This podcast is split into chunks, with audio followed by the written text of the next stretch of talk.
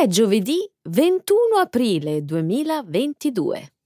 Benvenuti ad un nuovo episodio del nostro programma settimanale di livello intermedio News in Slow Italian. Ciao a tutti! Ciao Alessandro! Ciao Carmen! Ciao a tutti! Come sempre, dedicheremo la prima parte del nostro programma all'attualità sappiamo bene che in seguito alla guerra in Ucraina molte cose sono cambiate. Una di queste è il rapporto tra le chiese ortodosse orientali nel mondo. Questo sarà il nostro primo argomento. Il secondo argomento riguarda invece l'impatto della guerra sulla produzione e distribuzione di grano in tutto il mondo. Successivamente discuteremo dei recenti studi che confermano la tesi secondo cui la meteora osservata nel 2014 sia di origine interstellare. E infine parleremo della prima interpretazione di Imagine da parte del figlio di John Lennon, Julian.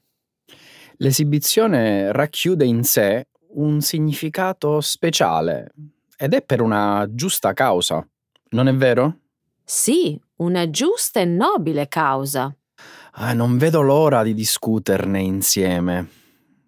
Ma continuiamo ora con l'annuncio della seconda parte del nostro programma Trending in Italy parleremo dell'intervento del governo su un tema molto dibattuto, quello del congedo parentale, soprattutto per quel che riguarda i padri.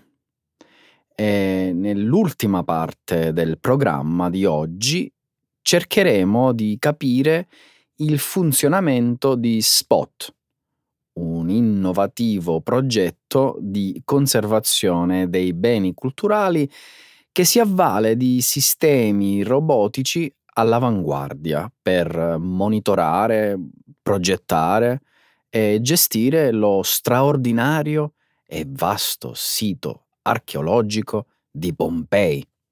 Fantastico Alessandro! Apriamo il sipario. La guerra in Ucraina divide la Chiesa ortodossa orientale nel mondo. L'invasione russa dell'Ucraina sta spaccando la Chiesa ortodossa orientale. La Chiesa ortodossa non è dotata di un'autorità dottrinale o governativa centrale. Tuttavia, il patriarca ecumenico di Costantinopoli è riconosciuto come capo della Chiesa ortodossa e capo spirituale di molte parrocchie cristiane orientali indipendenti. Il patriarca Kirill di Mosca giustifica la guerra russa. Ha più volte elargito benedizioni all'esercito russo e ha descritto la guerra come una lotta santa per proteggere la Russia contro la promozione di modelli di vita occidentali peccaminosi e contrari alla tradizione cristiana, portando come esempio le parate dell'orgoglio gay. È stato uno dei principali sostenitori di Putin e in cambio la Chiesa ortodossa russa ha ricevuto ingenti risorse finanziarie. La guerra in Ucraina ha aperto uno scisma all'interno della comunità ortodossa.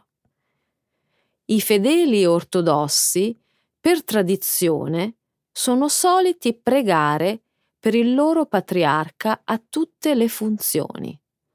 Ora, molti sacerdoti e fedeli ortodossi sparsi per il mondo si rifiutano di farlo. Molte parrocchie hanno deciso di rompere il legame con Mosca e alcuni fedeli stanno persino pensando di cambiare religione. Uno scisma? E che cosa c'è di nuovo in questo? La spaccatura tra i patriarcati di Costantinopoli e Mosca esiste sin dalla presa di Costantinopoli da parte dei musulmani. La guerra ha semplicemente mm, accresciuto una frattura già esistente, Carmen. Hai ragione, non è una sorpresa. Prima l'annessione della Crimea alla Russia nel 2014 e poi l'ingerenza russa nella regione del Donbass hanno alimentato negli ucraini un senso di ostilità nei confronti del Cremlino, oltre ad aver allargato la spaccatura tra Mosca e Costantinopoli. Non ha semplicemente allargato la spaccatura tra Mosca e Costantinopoli. La Chiesa ortodossa russa ha interrotto eh, totalmente i contatti con il patriarca Bartolomeo di Costantinopoli nel 2019. Esatto, mi viene in mente ora. È successo quando il patriarca di Costantinopoli ha ufficialmente riconosciuto l'indipendenza della Chiesa ortodossa ucraina. Solo che questa volta lo scisma sarà molto più marcato. Il patriarca Kirill in tutti questi anni è stato allineato con la politica di Putin e del suo governo. È un convinto sostenitore dell'ideologia putiniana del mondo russo che vede l'unificazione di tutto il popolo slavo orientale sotto il dominio della Russia. Questa è un'altra ragione che spinge le parrocchie ortodosse di tutto il mondo ad opporsi al patriarcato di Mosca. È allarme per la carenza di grano in tutto il mondo a causa della guerra in Ucraina. La guerra in Ucraina sta minacciando l'approvvigionamento alimentare globale e contribuisce all'aumento dei prezzi. Già dieci anni prima dello scoppio della guerra, il costo delle materie prime era ai massimi di sempre. Russia e Ucraina sono due dei maggiori esportatori mondiali di grano e i due paesi rappresentano circa un terzo delle vendite annuali globali di grano. Da quando la guerra è iniziata a febbraio, i prezzi sono saliti ai massimi dal 1990. La crisi globale, dovuta alla carenza di grano, rappresenta un'opportunità per l'India L'India è il secondo produttore al mondo di riso e grano. All'inizio di aprile possedeva circa 74 milioni di tonnellate dei due alimenti base disponibili in magazzino. La scorsa settimana il primo ministro indiano Modi, incontrando il presidente degli Stati Uniti Biden, si è detto pronto a soddisfare la richiesta mondiale di grano resasi necessaria a causa della guerra in Ucraina. Ma ci sono serie preoccupazioni sulla capacità dell'India di stoccaggio dei raccolti di grano. Inoltre, i prezzi dei fertilizzanti sono aumentati in modo significativo a causa dell'aumento dei costi dell'energia. E questo rappresenta una minaccia per i raccolti futuri. Non soltanto i prezzi dei fertilizzanti sono aumentati, ma c'è anche il rischio di una carenza degli stessi.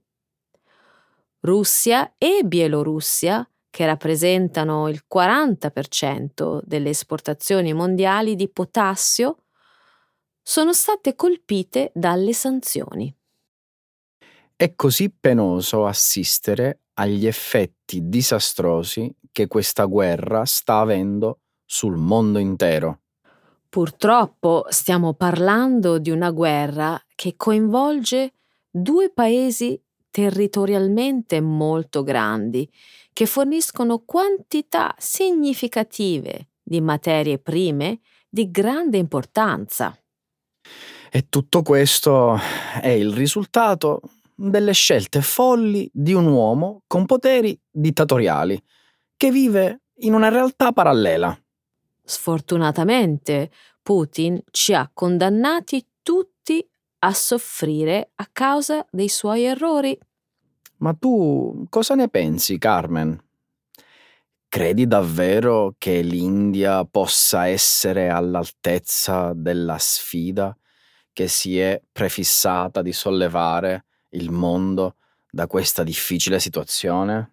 Beh, se ci pensi, l'India è già un esportatore di riso in quasi 150 paesi al mondo e di grano in 68 paesi. Direi che è un bel risultato per un paese che solo 75 anni fa importava cereali. Da quando ha ottenuto l'indipendenza. Questo mi fa ben sperare, Carmen. I dati raccolti dai satelliti spia statunitensi rivelano che la meteora avvistata nel 2014 era di origine interstellare. Il 15 aprile il New York Times ha pubblicato importanti novità su uno studio riguardante una meteora caduta sulla Terra nel 2014. Secondo il quotidiano, all'inizio del 2014 una meteora delle dimensioni di una lavastoviglie è esplosa nell'atmosfera terrestre nel cielo della Papua Nuova Guinea. Ma non si trattava di una normale roccia spaziale. Alcuni scienziati hanno sostenuto che fosse la prima meteora di origine interstellare, mai osservata nel nostro sistema solare. All'epoca i dati erano inconcludenti e una relazione sullo studio condotto non è mai stata pubblicata. Alcune informazioni provenivano da un database della NASA, ma era impossibile verificarne l'attendibilità sono state rese pubbliche solo in parte perché provenivano dai satelliti dell'intelligence statunitense. La piena divulgazione di questi dati potrebbe rivelare come i militari rintracciano i lanci dei missili. Il mese scorso il Comando Spaziale degli Stati Uniti ha rilasciato una nota agli scienziati della NASA con ulteriori informazioni. Il memorandum affermava che i dati registrati dai satelliti di allarme missilistico erano sufficientemente accurati da individuare una traiettoria interstellare tracciata dalla meteora. L'organismo militare ha fornito per anni alla NASA informazioni segrete sulla luminosità di centinaia di altre grandi meteore esplose nell'atmosfera.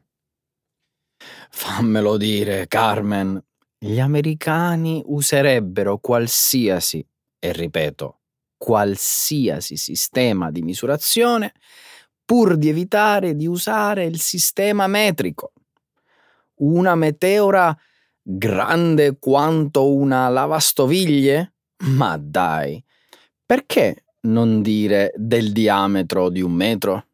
Almeno si tratterebbe di un sistema di misurazione esistente e valido. Ah, grazie Alessandro, bella battuta. Ora, seriamente, credo che sia importante. Sicuramente lo è, Tuttavia, ritengo che non sia molto utile per determinare le origini interstellari degli oggetti spaziali. Di certo, i dati forniti dal satellite del Comando Spaziale statunitense aiuteranno la NASA a tracciare gli oggetti nel nostro sistema solare. Cosa pensi stia succedendo? Perché sono cambiati i livelli di segretezza del Pentagono? Molto probabilmente perché la NASA mm, ha il compito di difendere il pianeta dagli asteroidi killer. Alla NASA è stato istituito l'ufficio di coordinamento della difesa planetaria. Per cui, mm, considerato questo nuovo ruolo difensivo, ci sarà una maggiore cooperazione tra la NASA e il Pentagono. A sostegno dell'Ucraina, Julian Lennon canta Imagine per la prima volta. L'8 aprile Julian Lennon ha pubblicato su YouTube il video della sua esibizione della famosa canzone scritta da suo padre John Lennon, Imagine. In passato Julian Lennon si è sempre rifiutato di cantare questo brano in pubblico. Addirittura disse che non avrebbe mai cantato pubblicamente la canzone a meno che non fosse giunta la fine del mondo. Con la sua esibizione, Julian Lennon ha voluto sostenere la raccolta fondi Stand Up for Ukraine, organizzata dall'organizzazione no profit Global Citizen. Sabato scorso l'evento tenutosi a Varsavia a sostegno dell'iniziativa ha raccolto 10 miliardi di dollari in aiuti per i rifugiati ucraini. Quasi la metà dei fondi raccolti proveniva da donazioni fatte da organizzazioni governative, aziendali e da singoli individui. L'altra parte era costituita da sovvenzioni e prestiti elargiti da istituzioni finanziarie europee. Julian Lennon, in un'intervista con Oat Living, il 13 aprile, ha spiegato il motivo per il quale ha deciso di fare un'eccezione e cantare Imagine. Queste le sue parole.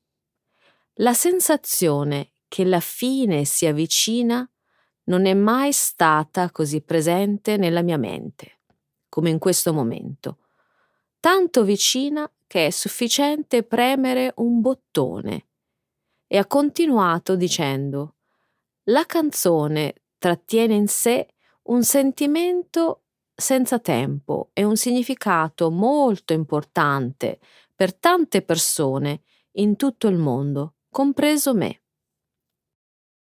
È stata una bella esibizione, Carmen. E ai fan è piaciuta.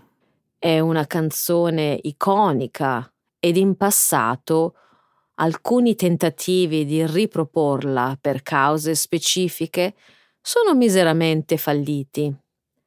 Anche Gal Gadot, la star del film Wonder Woman, ha ammesso che pubblicare la sua versione di Imagine nel 2020 non è stata una buona idea. Al contrario, penso che l'esibizione di Lennon sia arrivata al momento giusto.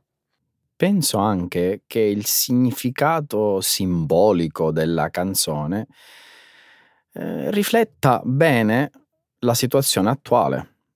Un gruppo di persone accomunate da un'unica nobile causa che si riuniscono per manifestare contro il male. Tuttavia, ci è voluta una buona dose di coraggio da parte di Julian. Non è facile passare tutta la vita ad essere paragonato a tuo padre. E c'è anche da dire che suo padre ha abbandonato lui e la madre per Yoko Ono. Se pensiamo che Yoko Ono ha svolto un ruolo determinante nell'aiutare John Lennon a comporre Imagine, ci rendiamo conto di quanto possa essere difficile. Sicuramente lo è stato, ma ritengo che abbia fatto la cosa giusta e sono felice che lo abbia fatto per l'Ucraina. L'Italia fa piccoli passi in avanti sul congedo di paternità. Che ne pensi delle ultime notizie in materia di congedo parentale? Ne hanno parlato molto i giornali negli ultimi tempi. Sì, ho letto. Giovedì 31 marzo il governo italiano ha recepito una direttiva europea del 2019 volta a migliorare le tutele sulla genitorialità. Secondo me uno dei punti più interessanti è quello che riguarda i giorni di assenza dal lavoro concessi ai padri dei neonati. A tal riguardo il governo ha deciso di rendere permanente l'estensione da 7 a 10 giorni dal congedo di paternità obbligatorio retribuito sia per i dipendenti del settore privato sia per quelli impiegati nel settore pubblico. Sono contenta, è una bella novità. Nonostante ciò, l'Italia è ancora agli ultimi posti rispetto agli altri paesi europei in materia di congedo parentale. Volevo sottolinearlo anch'io. In Italia si discute da anni della disparità tra il nostro paese e gli altri paesi europei. Sarebbe bello seguire l'esempio della Spagna che concede ad entrambi i genitori 16 settimane di astensione dal lavoro pagate al 100%. Qualcosa di analogo accade anche nei paesi scandinavi e in Germania, dove sia il padre che la madre possono chiedere fino a un massimo di 14 mesi di congedo, ricevendo il 67% dello stipendio. Eh sì, il confronto con queste realtà è davvero impietoso. Al contempo, se facciamo il paragone tra il congedo concesso in Italia al papà e alle mamme, emerge una disparità notevole. Nel nostro paese, alle nuove mamme vengono riconosciuti 5 mesi retribuiti al 100%. Penso che i nostri politici dovrebbero intervenire in maniera più incisiva per ridurre il divario di genere esistente in questi casi. Tuttavia, mancano iniziative importanti volte a cambiamenti decisivi in tal senso. Non è del tutto vero. Nel Parlamento italiano qualcosa si sta muovendo. Di questo non so nulla. Cosa bolle in pentola? Stando a un articolo pubblicato dal quotidiano Il Post il primo aprile scorso, il dibattito in corso sul congedo parentale ha spinto esponenti di Camera e Senato a presentare diversi disegni di legge. Uno di questi chiede l'equiparazione totale dei congedi tra padri e madri proprio come avviene in Spagna. Sarebbe un sogno. Le altre proposte sono meno ambiziose. Ci sono parlamentari che hanno chiesto un congedo di paternità retribuito di tre mesi, da prendere nel primo anno di vita del bambino, mentre altri si accontenterebbero di un congedo ai neopapà di soli 90 giorni. Senti Carmen, io mi accontenterei anche di 90 giorni rispetto ai 10 di cui godono attualmente i padri italiani. Ad ogni modo, su questo tema l'Italia ha ancora molto da fare. Speriamo che un giorno riusciremo a metterci al passo con i paesi europei più virtuosi. Spot, il cane robot al servizio di Pompei. Il sito archeologico di Pompei è da tempo impegnato nella sperimentazione di nuove soluzioni tecnologiche per la salvaguardia del suo patrimonio artistico e culturale. L'ultima innovazione pensata per l'antichissima città romana si chiama Spot, un prototipo di cane robot dotato di intelligenza artificiale. Sì, ho letto.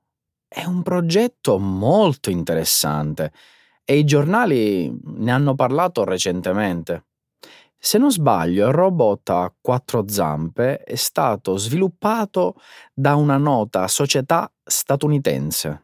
L'azienda Boston Dynamics dovrebbe collaborare con le autorità italiane nelle operazioni di monitoraggio delle rovine del sito archeologico. Spot è dotato di una telecamera a 360 gradi capace di raccogliere e registrare dati utili per lo studio e la programmazione di interventi di natura conservativa. Pare che il cane robot passeggi agilmente lungo il basolato delle strade di Pompei ed entri senza difficoltà perfino dentro le domus romane. Inoltre, il robot lavora instancabilmente nelle operazioni di pattugliamento dell'area contro atti vandalici e altre irregolarità. Non credi che Spot sia il prototipo dell'impiegato perfetto? Certo, anche se, pensandoci bene, qualcuno potrebbe sollevare dubbi sull'uso di questa tecnologia a Pompei. Che sciocchezze! Ma come si fa ad essere contrari all'impiego di un robot così utile e intelligente? Pensaci. Nel territorio campano c'è molta disoccupazione. Forse sarebbe stato socialmente più utile impiegare queste risorse finanziarie per assumere manodopera locale. Sì, ma il cane robot dovrebbe essere impiegato anche in operazioni pericolose per gli esseri umani. Per esempio? Ho letto sul Corriere della Sera del 28 marzo che Spot verrà testato per perlustrare le gallerie sotterranee scavate da tombaroli senza scrupoli. Parliamo di cunicoli spesso stretti e angusti che sono molto pericolosi in quanto esposti a improvvise frane e smottamenti. Hmm, è vero. Per le persone lavorare in queste condizioni è troppo rischioso. Se un robot dovesse finire intrappolato per molte ore a causa di un brusco cedimento del suolo, il rischio sarebbe soltanto quello di incorrere in eventuali danni meccanici. Esatto. In situazioni simili i robot garantiscono una maggiore sicurezza. Invece, che ne pensi dell'altra tecnologia adottata dal Parco archeologico campano, sempre nell'ambito della tutela del sito? Ti riferisci all'uso del drone volante? Sì, è un drone molto speciale in quanto è dotato di un laser che ha la capacità di effettuare in autonomia scansioni tridimensionali dall'alto dell'antica città. Insomma, grazie all'ausilio della robotica, della digitalizzazione e dell'intelligenza artificiale, a Pompei la conservazione dei beni culturali diventa sempre più futuristica e ambiziosa. Puoi dirlo forte. Auguriamoci allora che la direzione del Parco archeologico campano possa continuare su questa strada all'insegna dell'innovazione.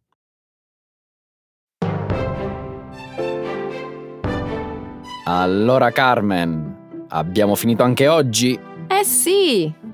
Alla prossima! Ciao! Ciao!